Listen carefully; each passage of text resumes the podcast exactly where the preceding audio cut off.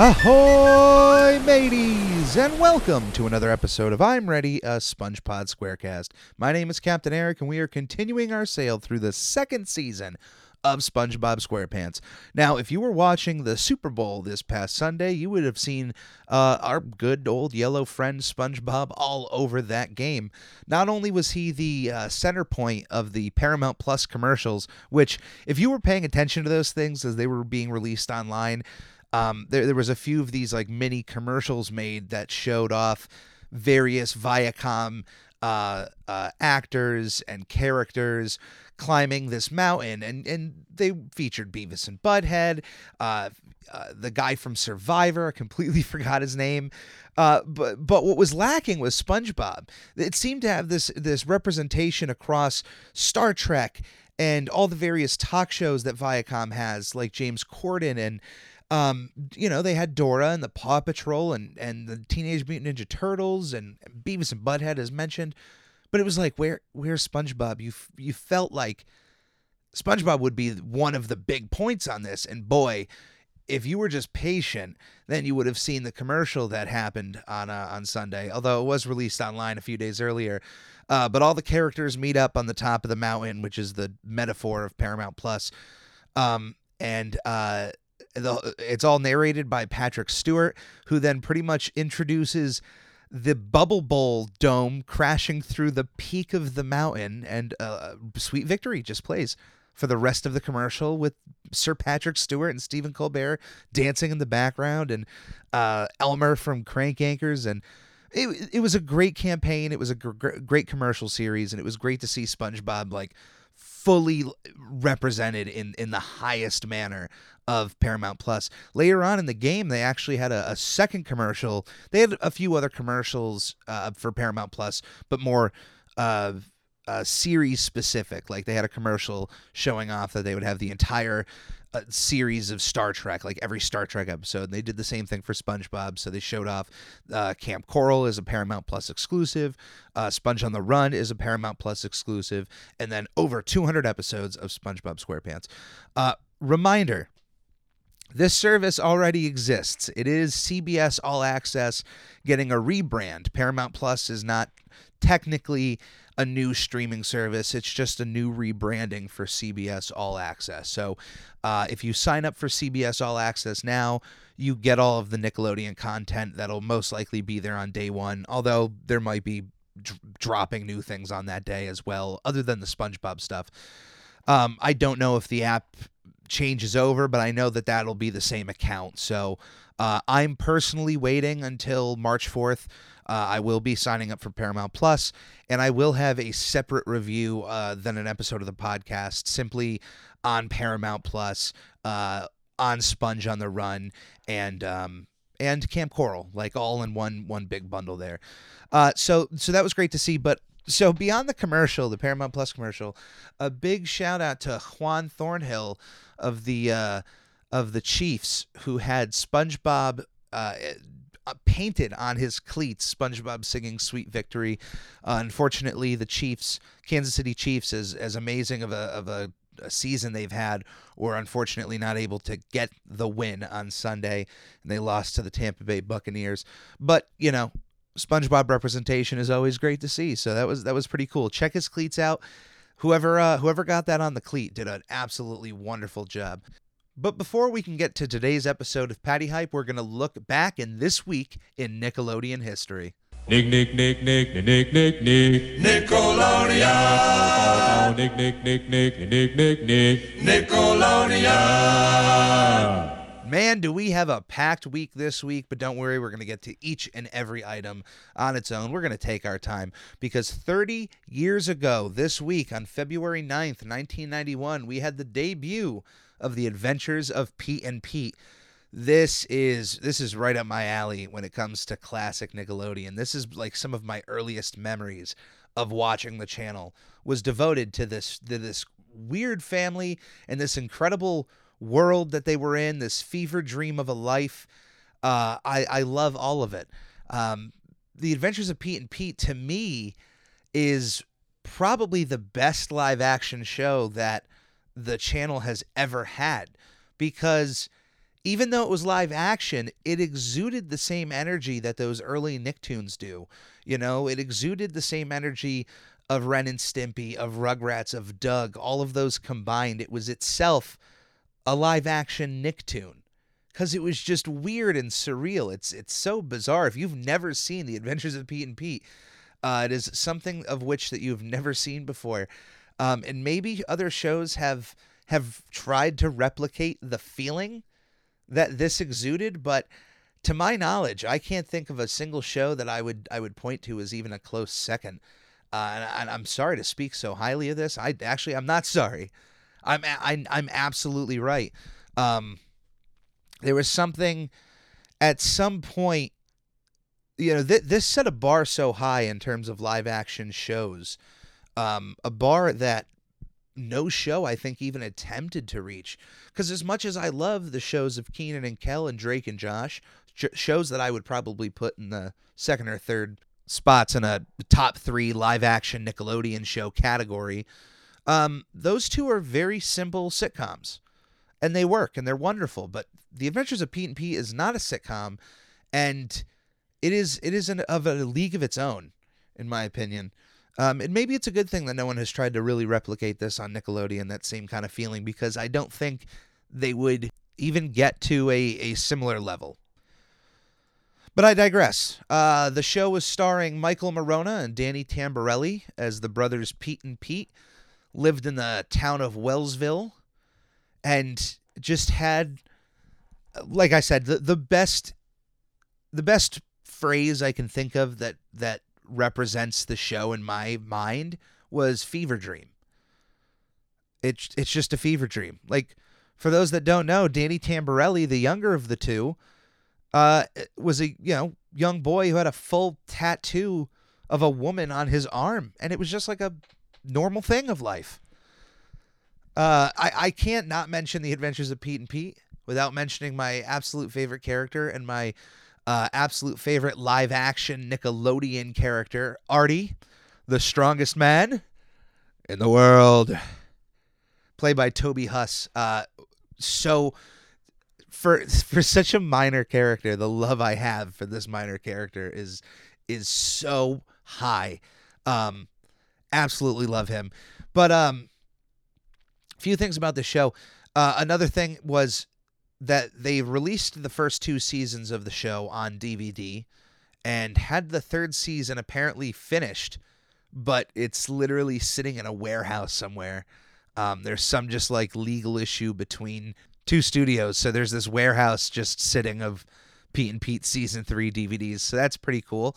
Uh, Pete and Pete almost had uh, an actual feature film. The uh, Nickelodeon movie Snow Day uh, started out as a feature film of the Adventures of Pete and Pete, and for some reason it didn't happen. Uh, I I have no real love for the movie Snow Day, and I feel like in another universe there's a version of me that absolutely loves this winter set Nickelodeon movie, but it just happens to be a Pete and Pete movie. Uh, I was lucky enough uh, a few years back to meet the stars of the Adventures of Pete and Pete. Uh, Michael and Danny absolutely were uh, two of the best celebrities I ever met in my life, and and I've met not bragging. I've paid my ticket to meet almost every one of them. Uh, only like one or two I just met in public. They were absolutely so welcoming to to fans. This was a very intimate setting. It was a very small bar. Um, you you of course had to pay VIP to meet them before the show uh, because they uh, taped a uh, live version of their podcast at this bar, and man, the the way the nerves that I had meeting them, like it melted away the second I reached the table and shook hands with them. They were so welcoming, so accommodating. I brought my uh, Mr. Tasty vinyl figure from the Nick box to get signed.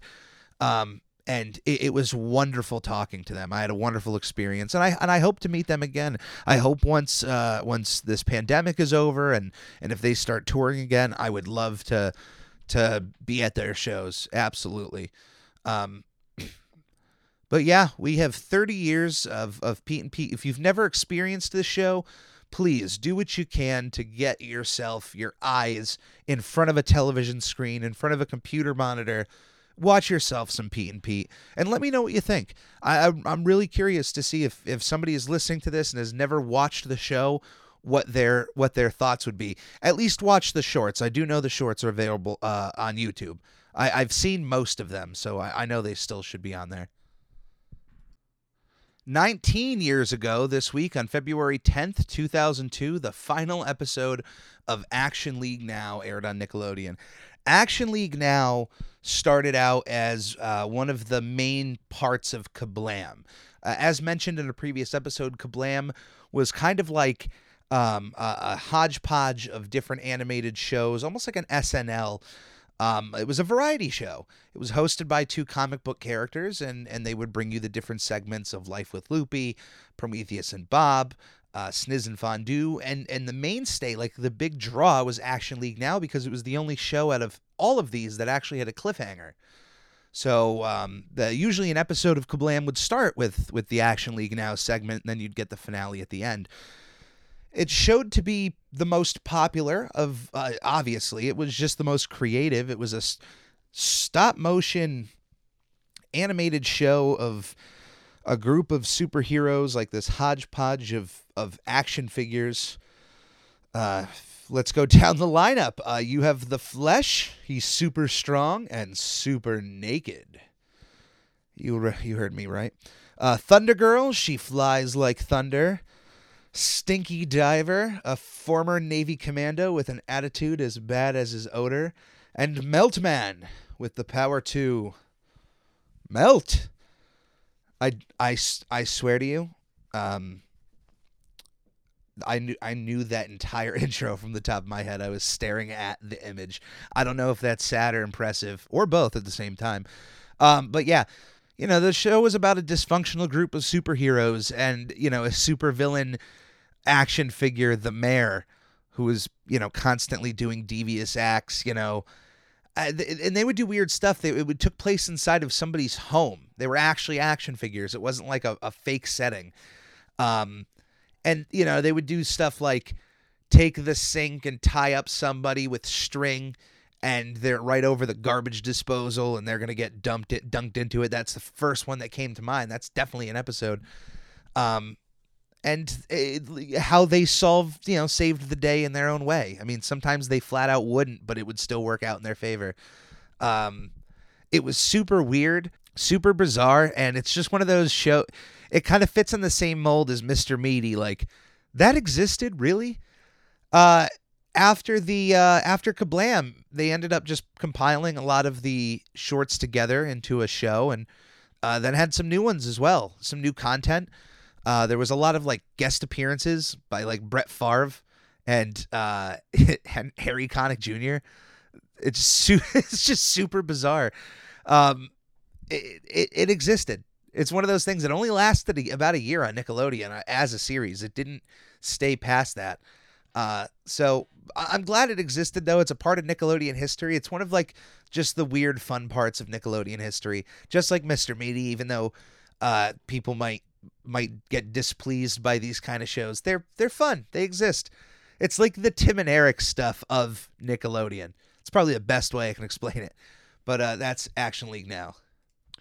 Seven years ago, on February 8th, 2014, we had the final episode of Monsters vs. Aliens. There was a weird point in Nickelodeon's history there where they really partnered up with DreamWorks Animation.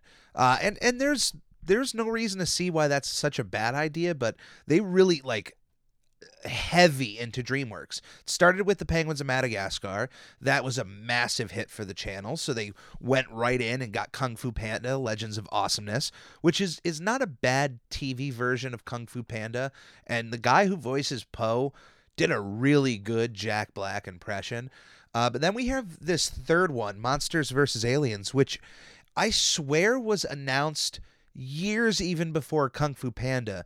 Like after Penguins of Madagascar was a big hit, I remember hearing that uh that the show was being made and then it you know was like constantly there was updates, there was updates and then there just wasn't for a while. Kung Fu Panda came, but then DreamWorks was still saying, "No, this this show's coming." And by the time it came out, I don't think anyone was really excited for it. Uh, I'm, I'm being that complete complete honesty. The show came out March 23rd, 2013. The the movie it was based on came out in 2009. We're talking 4 years later. You're you're missing a lot of ground there. And they did have I believe one TV special at some point uh, after the movie came out. I think it was uh, the a Halloween special. Let me see. Yeah, that came out. Well, that came out the same year. That came out later in 2009. So the the time for this show to have come out would have been early 2010. Like after the movie comes out, it was it was a decent hit at the movie theaters. Definitely not a smash hit, but it was it was still reasonable. You have the Halloween special to gauge the television watching audience. Hey, is this something viable that we can make? And when that does well, if it did, you make the TV show and you go right into it. They had 4 years to get this show out. And I I have a love for Monsters vs. Aliens. I love the movie. Uh, Not a lot of people do. It's definitely not a DreamWorks favorite, but there's something about it I enjoy. Uh, and and the second I heard there was a show, I'm like that. This is a perfect idea to work as a TV show. And by the time it came out, I lost a lot of interest. And the stuff I did see of it, there was some good ideas and some good writing, but for the most part, the whole show is just kind of a flop, and uh, it's just a bit disappointing. Now, man, did I get a bunch of emails last week because I absolutely missed this in last week's This Week in Nickelodeon History. And it's a big one, and I'm sorry. I'm taking my lashings. I received a few emails about this. Uh, completely missed that six years ago, this last week, six years ago last week, the second SpongeBob movie, the SpongeBob movie Sponge Out of Water, debuted in movie theaters. Wow. Wow, can't believe I missed that. But uh but hey, it, talking about it late is better than not talking about it at all. I was so excited when this movie was announced. I didn't think we were ever getting a second SpongeBob movie and there was always an air like a wink I think from Paramount that they kind of wanted another one, but getting television shows made as a movie is a is a big deal. It's a big undertaking because most of the time you're making the movie at the same time you're making the television show, and a lot of people basically have to pull double duty. Uh, you can bring on extra animators to help out, but that's still a big project. And this was a big project. It was a big enough project that uh, it pulled Stephen Hillenburg back into SpongeBob. Uh, he he he came back to help out with the movie, I believe, in a writing capacity. With uh, Paul Tibbitt, he did get uh, a story credit, uh, and and I think the the magic he felt making this movie got him to come back to the show because it was reported very soon after that, starting with season ten, Stephen Hillenburg was was back working with the show, and that uh, for the SpongeBob community, that was like the some of the biggest news we could have heard. That was bigger news than hearing about a third movie being made. That was just massive, uh, and I'm glad he got to do that before he he ended up uh, untimely passing us. Uh, it it's one of the the it's one of the things that got me through that time after he passed was was the thought that he at least he got to come back and and help out again and inspire a new set of writers that could take the show for the next decade with, with some of that magic uh, that that some in the past got to do. Um, so it's a it's a it's a big deal. Uh, it's a big deal for a lot of reasons. Um, for me, one of the biggest things I love about this movie, or is one of the th- things that most people dislike about this movie, is that I like that most of the movie is the the television animation. I to this day watch the first SpongeBob movie uh, in awe of how well it looks and how clean it looks, but at the same time dirty. And I, it's so beautiful in so many ways. Every frame of that movie is absolutely beautiful, even the ugly frames. And a lot of the marketing of this movie was around the fact that SpongeBob and his friends would be in 3D and would also be in these superhero outfits. That didn't happen until like the last 20 minutes of the movie. and a lot of people got upset about that. But I was stoked. I was I was super satisfied. I was satisfied uh, just knowing that there would be 2D animation in the movie whatsoever. I know when it was first announced, it was all about like you know SpongeBob and his friends are coming out of water and they're in 3D, and there was a poster with SpongeBob kind of parody parroting the uh, this what's her name uh, the Coppertone is it Coppertone the girl who's who and the dog on the front and it was SpongeBob and a crab. I it took like months before they announced somebody working on the movie said on Twitter like, "Oh yeah, there there will be 2D animation. There eh, you know, the TV animation will be in there." And I was like, "Oh, that's so good." Even if it's 5 or 5 or 10 minutes of the movie and the rest is in 3D, I'm okay with that. So I walked away pretty happy. Uh, I I loved it in its own way. It's certainly not better than the first SpongeBob movie, but on its own, it's still an absolutely wonderful SpongeBob movie. I, I can't I can't disagree with that. Uh, when you try to compare it to the first one, yeah, it's got its it's got its flaws, but it's got a lot of fun parts too. I really like uh, Antonio Banderas as Burger Beard. He's a very endearing villain. You're kind of cheering for him at some points of the movie, but like he's just there's something really fun about him. The one the one thing I don't like is that we did not get a, a like a, a western standoff between uh, Burger Beard and Patchy the pirate. Like I really would have loved to see Patchy involved in this movie somehow and save SpongeBob and and get to meet him. That would have been great. Although the meetup between them and SpongeBob's uh, big birthday blowout was also pretty good. I can't I can't complain about that. Uh, the movie was another massive hit for Paramount, making $325 million at the box office based on a $74 million budget. So they made a lot of money with this. And almost immediately, I feel like within a year or two, they said, like the head of Paramount was like, SpongeBob will be back in theaters. There will be a third SpongeBob movie. And it was a lot quicker than they announced the second one. So they saw SpongeBob as a very viable option in animation. And eventually we would get that third movie uh, last year slash this year of Sponge on the Run, uh, which took a very vastly different approach with its visual style than the first or second one. But we will get to that in a few weeks. Three years ago, on February 9th, 2018, we had the final episode of Bunsen is a Beast. Bunsen is a Beast is Butch Hartman's final Nicktoon, his fourth Nicktoon, his swan song with the network, and is not very good at all. It's it's the fourth in uh, debut order and also the fourth in quality. Uh, w- what a step down. Butch was definitely he was a a very creative person. He still is a very creative person. But I, I felt that as time went on, where, where Nickelodeon kept kind of putting him on the spot for a new show, you know, he would do his due diligence and just kind of spout what was off of his head, and the network would say, okay, make it. I I don't even know if they had the same kind of heart eh, that Butch did in the shows. I, I think they were just like, oh, he has something. Okay. Now, he definitely tried to pitch other other things he was passionate about that they ended up not liking and maybe that's the thing. Maybe they wanted to kind of force something onto him that they knew he wasn't really fully invested in and to see what he could do. Maybe it was a challenge because that's how it happened with T.U.F.F. Puppy and with bunsen as a beast it kind of came out of nowhere as well. For as annoying as i find the show it, it, it does have its fans out there. Uh, i do think it's egregious though of its of its crossover episode with the fairly odd parents I thought that was very forced, and it just felt it felt gross to me when I first saw it. Uh, but Bunsen did give us one really cool thing, which was the Fairly Odd Phantom short that aired on uh, YouTube in pre- uh, in preparation of the show and, and its kind of advertisement that brought along all of Butch Hartman's creations into one room. We got to see brand new animation for Danny Phantom, which was great to see. Most of the short was surrounding the the world of Danny Phantom anyway, and, and a lot of love came out of that.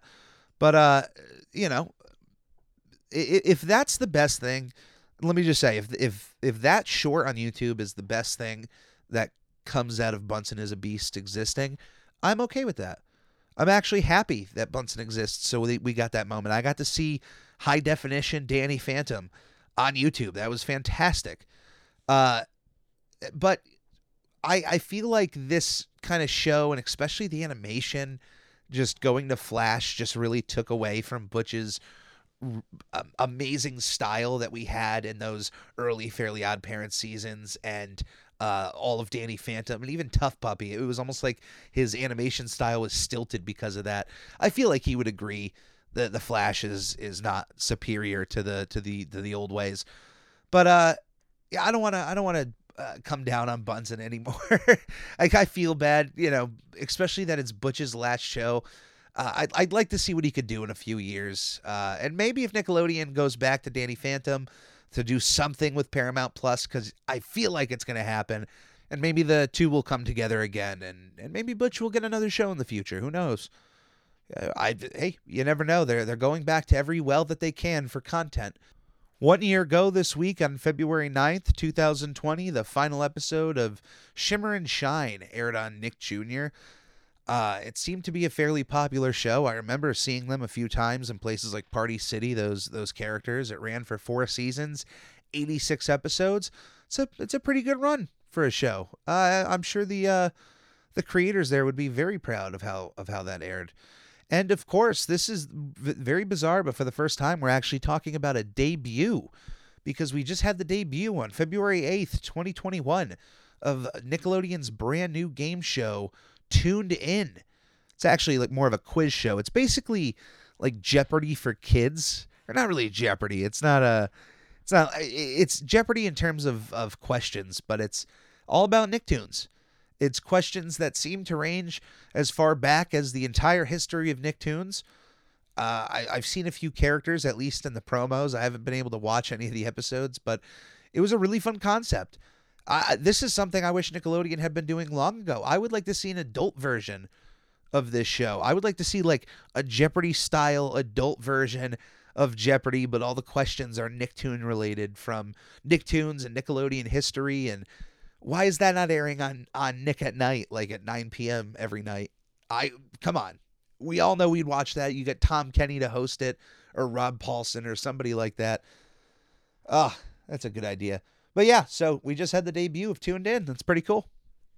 Before we get into the SpongeBob episode Patty Hype, we're going to take a quick break, and when we get back, we're going to dive right into the episode. Magic Conch, will I ever get to meet Tom Kenny? Maybe someday. Oh, so you're saying there's a chance. Okay, okay. Should I tell fans of the show how they can support us? Yes. Goofy Goobers, supporting the show is shockingly easier than catching a blue jellyfish. Right from our anchor page, anchor.fm slash spongepod, you can find links to all of our social media and a support button if you happen to have a few extra clams. Also follow us on twitch.tv slash spongebobpodcast, where it's not only the official home to our sister show, Video Bob Game Pants, it's also where I stream live drawings of various Nickelodeon characters and host the opportunity for commissions and giveaways. Lastly, the official merchandise store is now open at redbubble.com slash people slash spongepod, where various designs will be uploaded inspired by our show, including our official logo, which is now available on a multitude of products like t-shirts, stickers, duvet covers, and even a shower curtain. This is a podcast by a fan for fans and will always be fan driven. Any way you see fit on supporting our show is much appreciated. Thank you and enjoy. 2,000 years later. Hey, Patrick, are you angry too? Yeah, What's the matter? I can't see my forehead. Welcome back. Patty Hype first debuted on February 24th, 2001, and is the second half of the 25th episode of SpongeBob SquarePants. It was written by Jay Lender, Bill Reese, and Doug Lawrence. As with every season 2 episode we've had, this one just keeps this this high level of quality moving forward. Uh, this is of course another well-known episode beyond the idea of the pretty patties which have been used uh, in the Krabby Patty gummy department. I, I've seen uh, sets of the of the gummies made together in different colors and basically called Pretty Patties. Uh, this is also a famous episode for uh, the one of the Mr. Krabs memes, one of the famous memes of of Mr. Krabs uh, kind of like struggling with a crowd around him and, and looking all uh, disheveled for a second. Uh, of absolutely one of like the main memes of SpongeBob that helped kickstart its uh its current cultural impact. Um, in terms of comedy too, this is an absolutely a quotable episode, a, a, a one that like when I rewatched, Um, I'm always shocked by the sheer amount of quotes that I know of when it comes to when it comes to the show. Like, I just have so many classic quotes in my head that it's it's hard to sit back and think like, okay, this quote is from this episode, this quote is from this one, this one is this one. Um, and when you're watching, sometimes you just either forget or you know one's coming up. So anytime I watch an old episode like this, I'm usually taken aback on how much of my uh, daily thought process comes from these episodes. Um, it, one of my favorites, and it's just a, a, very random one. When SpongeBob first walks up to Patrick, who looks very angry, he, he goes, "Like I'm, I'm angry, Patrick. Uh, I'm angry too. What are you upset about? I can't see my forehead." Literally, since I first saw this episode, if anyone asks me why I'm upset, like even if I'm like actually upset and there's something on my mind, there's a part of my brain that is still answering that question of I can't see my forehead. It's just I'm sorry, one of those things. But uh, this this episode, the one thing I, I love it. There's a few things that I, I kind of take issue with. Uh, the episode starts with a very um, overrun with cobwebs Krusty Krab. Apparently, no one has been in the store in 36 days, which, from what we know of Bikini Bottom, like one of the main things of the show is how obsessed the the citizens of Bikini Bottom are over the Krabby Patty. Like uh, according to the second movie, the Krabby Patty, I mean, uh, it's been said in a few episodes on how important the Krabby Patty is to this world. But in the second movie, like without the Krabby Patty, the the world of Bikini Bottom delves into a post-apocalyptic setting. Like this sandwich is important, so it's a little weird we've seen the Krusty Krab struggle a few times in previous episodes. Uh, the first one that comes to mind is Culture Shock, which of course starts out with Mr. Krabs trying the idea of a salad bar and then putting on a talent show at the request of Squidward. So we've seen the Krusty Krab just like kind of struggle a little bit, but then it it's like this weird scale where some episodes we're supposed to expect nobody wants to eat at the Krusty Krab, and then there's episodes where you, you, the Krusty Krab almost just like can't support the amount of people trying to come into the store. Uh, the eating patterns of these fish in Bikini Bottom are very selective, to the point that uh, we we see a uh, a customer come in here who is who is hasn't eaten or drinking anything, any sustenance whatsoever in three days. Uh, once Mr. Krabs confirms that he has money on him, he, he brings a meal over, and the guy's like, "Ugh, I don't want a Krabby Patty." And then he complains about the the the look of the restaurant, uh, that there's no pizzazz, that it's got an underwater theme. Which, hey, look, I got to admit is a little weird, but um, I can't think of a uh, of a real world restaurant to compare that to. Um, I, guess the fact that we live on land, if there was a, a restaurant that I don't know, its its interior was based off of I don't know outside. I, I I'm trying to th- like since rewatching it for this episode and um and seeing that moment, you know, like, hey, that fish has got a point. Can I point to any restaurant that I know of that would would fit that? Um, I, I guess the only thing I can think of is that if you're uh, if you are in a culture and you have a restaurant um, that just kind of like exudes that culture, maybe then it's boring. Like in I, I imagine I imagine in Italy you wouldn't see Italian restaurants like they're designed over here, you know, as as much, or maybe it's maybe it's different. Like that that's probably the closest example I can come up with is that if if something like Chinese food restaurants and Italian restaurants, uh, if they're in their actual settings, they're probably is it redundant to decorate like that? I have no idea. But this fish definitely didn't want a Krabby Patty. Definitely didn't want to eat the Krusty Krab. And then we hear about uh, this Shell Shack this other rival restaurant that apparently has a talking dog, which is very funny, especially when one of the fish mentioned that he doesn't even know what it like. What's a dog? And they run off to it. Uh, SpongeBob, of course, during this drought, decides to pitch an idea to Mr. Krabs, which is painted Krabby Patties uh, in, a, in a wide variety of colors. He shows off six at first, but as we see later on the episode, the the color palette is is almost infinite. Even even able to to have a glow in the dark Krabby Patty, which was a little weird, and I don't know if whatever chemicals SpongeBob is using are appropriate to be eating, but uh, he presents these to Mr. Krabs, who routinely mocks him for the for the pretty patties. Um, now I must mention that before mocking him, Mr. Krabs' most current kind of exploit to get customers in store was to bury himself alive, which got a rambunctious crowd at the Krusty Krab. But definitely a lot of fish who were interested to see this crab bury himself alive, uh, but not enough to stay to buy food. It, it's a really funny sequence, but when you see the fact that Mr. Krabs is willing to bury himself alive, but then scoff at SpongeBob's idea, um, it, it's a little weird. It's just. It, it, it's it's off-putting. This, of course, falls in line with a bunch of episodes in which SpongeBob uh, is just routinely mocked by other characters and not really trusting him and his ideas or going his way. I mean, we see this. We've already seen this before. Uh, coming to mind, going back to pizza delivery, if Squidward would have just listened to SpongeBob from the very beginning, they would have they would have been safe. They would have found civilization.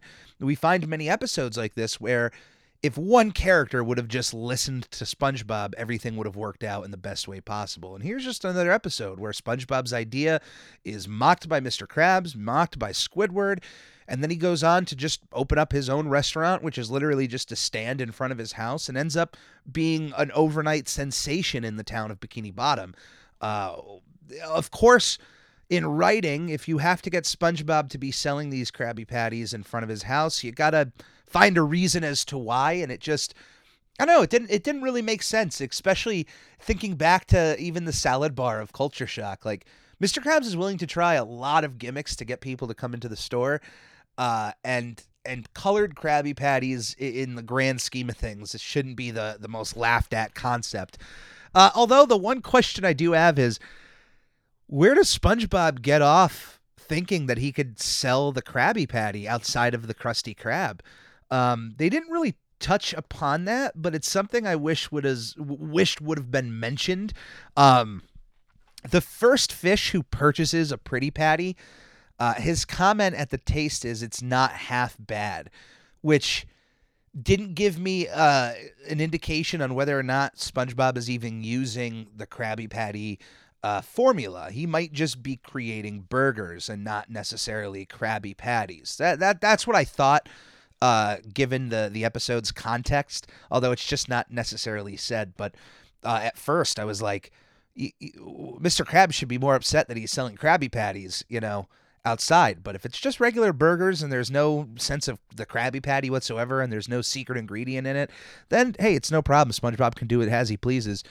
Uh, of course, he gets Patrick involved, um, who is just kind of he's just there to to really have SpongeBob, you know, be able to to have uh, verbal agreements with and just have uh, conversation with to get this up and running. Uh, Patrick really doesn't add much to the to the overall plot, if you will, because obviously I already mentioned these pretty patties uh, become an overnight sensation. Mr. Krabs is is watching a very funny show uh, of these two cells breaking up. Um, and it's it, for all the people mentioning uh, all of the like the underwater stuff that shouldn't be happening, like fire.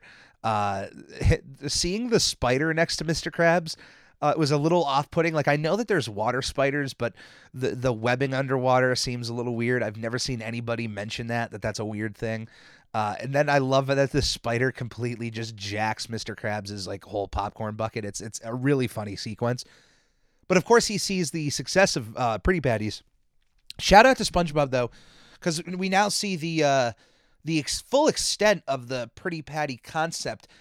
They're able to create a uh, a plaid Krabby Patty or a plaid burger, which was just super impressive to see. I you we don't see the painting process, but uh just once again like absolutely impressive and uh I like the shot of Larry coming over, Larry the lobster, who's just like, you know, pretty patties rule and he you know, it, it- it's just a really funny sequence like the fact that uh he's into the burgers that much that uh that's just his energy coming out over these pretty patties. A few things significant about this episode. Apparently, this is the first time that uh, the fishes Fred and Tom are actually named for the very first time. Uh, two of those background fishes. And looking into it, apparently, various episodes of SpongeBob um, have have basically said that there's about 500 fish or aquatic life living in Bikini Bottom. With the amount of pretty patties sold, Uh, it seems that the that the outpouring reach of this product has gone beyond Bikini Bottom at this point. Um, unless those 500 people uh, in Bikini Bottom kept kept ordering pretty patties, uh, which is a very big possibility. And now that I'm thinking about it, let's see how much that is. So, uh, 46,853 divided by 500. And uh, if that's the case, if it's only Bikini Bottom, then uh, each resident of Bikini Bottom is ordering has ordered about 93, 94 patties, which is uh, absolutely insane. I don't think I don't think that's true, but I, we've seen some of these people eat at the Krusty Krab.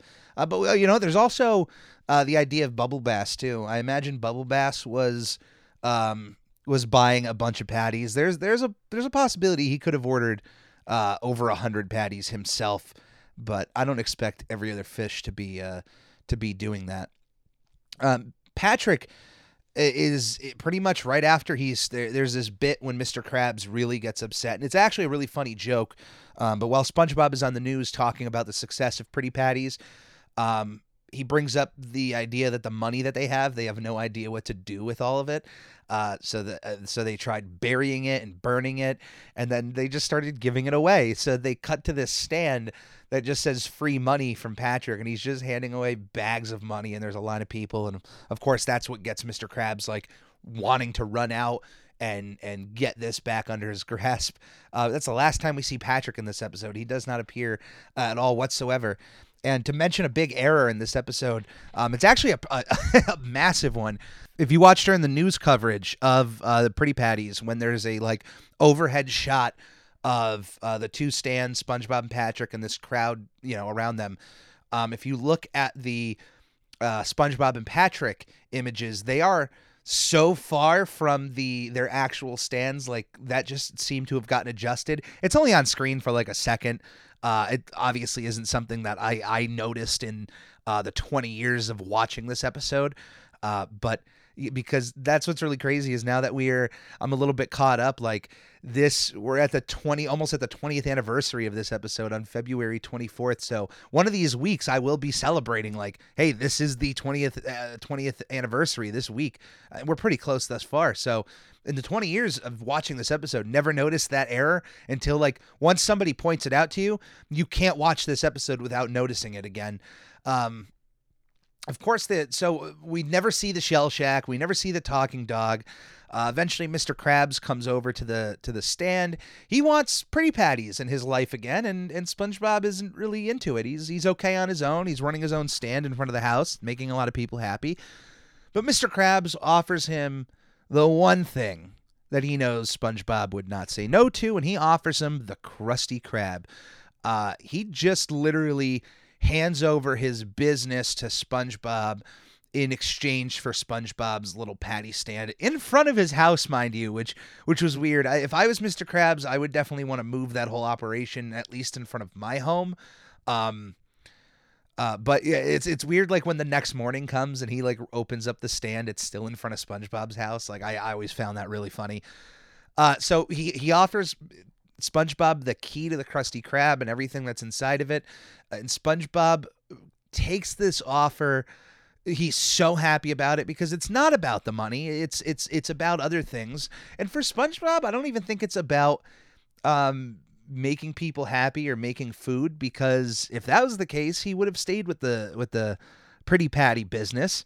Um but there was just something about owning the Krusty Krab. Like maybe that's just a dream of his that that you know now is true, and here we are. Uh, but he he runs down to the Krusty Krab. One of his favorite things he wants to do is uh, make the pickles squeak against each other. That's like something that really intrigues him. So Mr. Krabs takes over the Pretty Patty stand.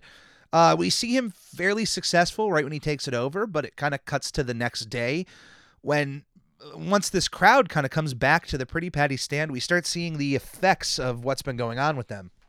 Now, one thing that was brought to my attention is uh, there are some brands of fish food out there uh, that will actually change the color of fish, uh, especially goldfish. Apparently, this does happen. So, um, there, this is actually grounded in some sort of reality in which a fish fish food could change the color of the fish in general, but uh, a lot of these fish were not happy. A lot of them had issues with their tongue. It changed the color of their bodies, their face. Uh, it seemed that the color uh, choice of Pretty Patty would would change their look, which of, of course is where we get the the idea that a glow in the dark Pretty Patty exists because someone has a has a glow in the dark tongue.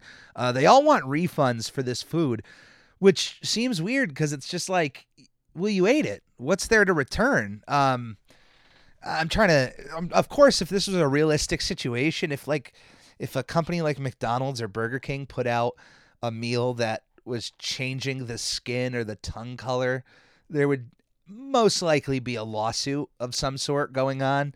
Um, maybe these companies, before any sort of lawsuit, would would put out some goodwill of like free meals or something. But uh, but yeah, so he all of these customers want their money back. You think like some would would be a little bit happy about their changes. The uh, the Scottish type fish got like his skin became plaid, and and I thought that was pretty cool. I figured. I don't, I don't know. I figured he was so into his kill and everything. I figured that that would be something he was interested in, uh, or at least would be fine with. But um, it seems that these changes were temporary because we never, you know, see any of these after after effects of any of this fish in any other episodes. So who knows how long it lasted? Maybe it was only only a day or two, and then the the color change goes away. I mean, if that's the case, then that that's even cooler. If you could eat this burger and it changes the color of your skin for like a day or two, that that would be a pretty cool concept.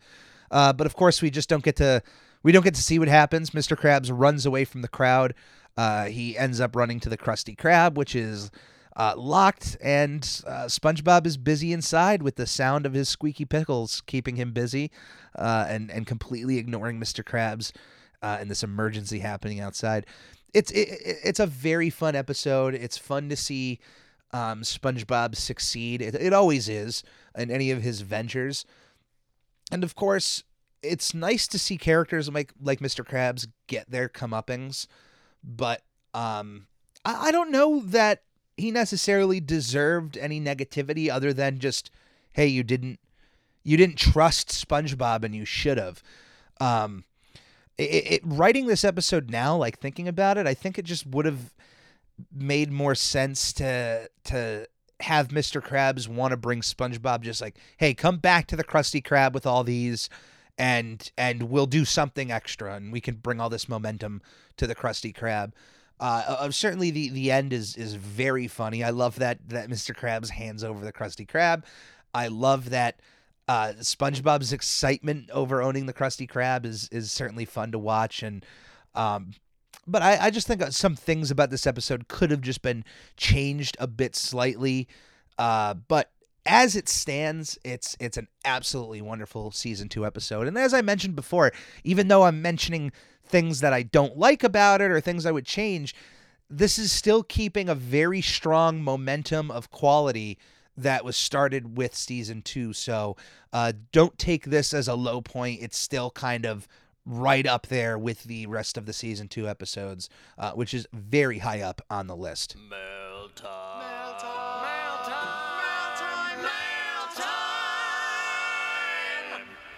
It's now time for the snail mailbag. If you would like to be a part of the snail mailbag, you can. You can email me at snailmail at ufonyx.com. U F O N Y X dot com. You can send me your questions, your comments, your concerns, your suggestions, anything you'd want me to read on the air, you can send it there.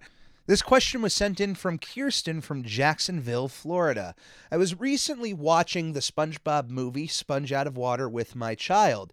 They hadn't seen the movie before and picked it out based off of the cover of the movie, which featured the 3D models of the characters.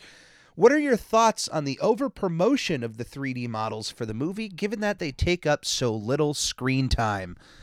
Yeah, uh, as mentioned before for the the week in Nickelodeon, I I was a fan that the movie was mostly 2 2D, was mostly the television animation, and that the 3D models uh, had the time that they did. I didn't want them to take over the whole movie, but there certainly was a lot of people who left that movie feeling unsatisfied because there was so much promotion of not only the 3D models, but of the superhero characters. I mean, most of the trailers, most of the advertisements of the movie, the posters featured these characters that you only really saw in the last 15 minutes. So Um, as much as I'm happy with the final product, I will admit that advertising it to the degree that they did was a bit of a detriment. And um, that negativity is probably what pushed for the third movie to be completely CG animated and not have to deal with the TV animation uh, and and trying to do a 3D animation and trying to fit it in. Their their idea was like,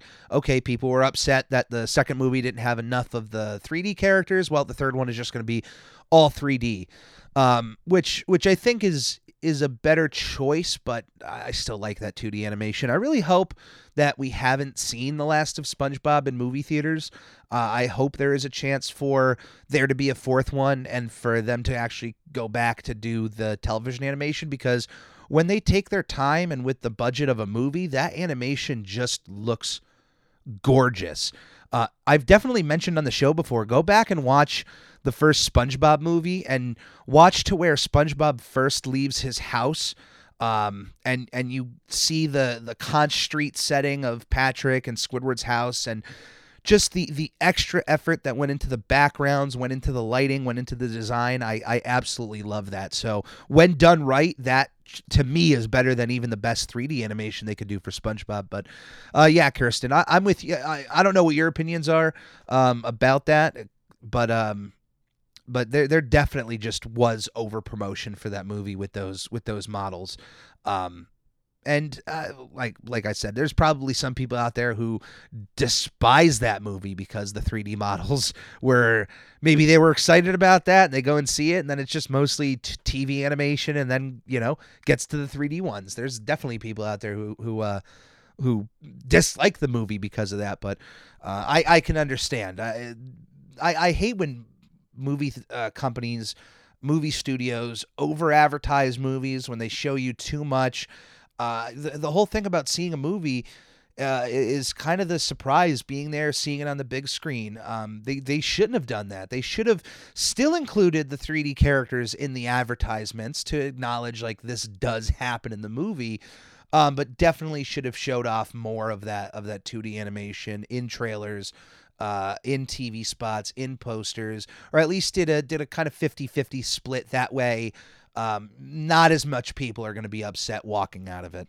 Uh, but that is this week for the podcast. Um, I've been talking about uh, uh, streaming a segment of the show to go over the you know the entire of season one and kind of do an official ranking. Um, uh, the streaming element of that is just probably not going to happen. Uh, I am going to work on that. And It's going to be released as a YouTube, uh, a ri- you know, a YouTube exclusive, a Facebook exclusive. It'll just be uh, as a part of our video set. Um, but streaming for the show will be resuming, uh, hopefully in March. There's just a few obstacles I got to get through in the month of January. Uh, the goal is to be streaming at least two days a week. Uh, one day with uh, more mature online based games like Call of Duty, like Fortnite, um, and of course Fortnite's not not mature. And then that second day will be more uh, Nicktoon related shows, kind of more of that video Bob Game Pants element. Um, I, I'm gonna just be restructuring things. Uh, so please stay tuned for that. If you are a fan of the show, please follow us on any form of social media we are available on. We have a Facebook group you can join. We have a YouTube page. Subscribe there. Uh, leave comments on videos, like videos if you can. Any anything you do for the show is is well respected, well appreciated. I love each and every one of you on the Ready Crew. Uh, follow us on Twitter. Follow us on Instagram. Uh, and if you want to send emails for the snail mail bag, you do so at snailmail at ufonyx.com. So that is this week for the episode. Thank you for joining. Thank you for listening, and we'll see you next time.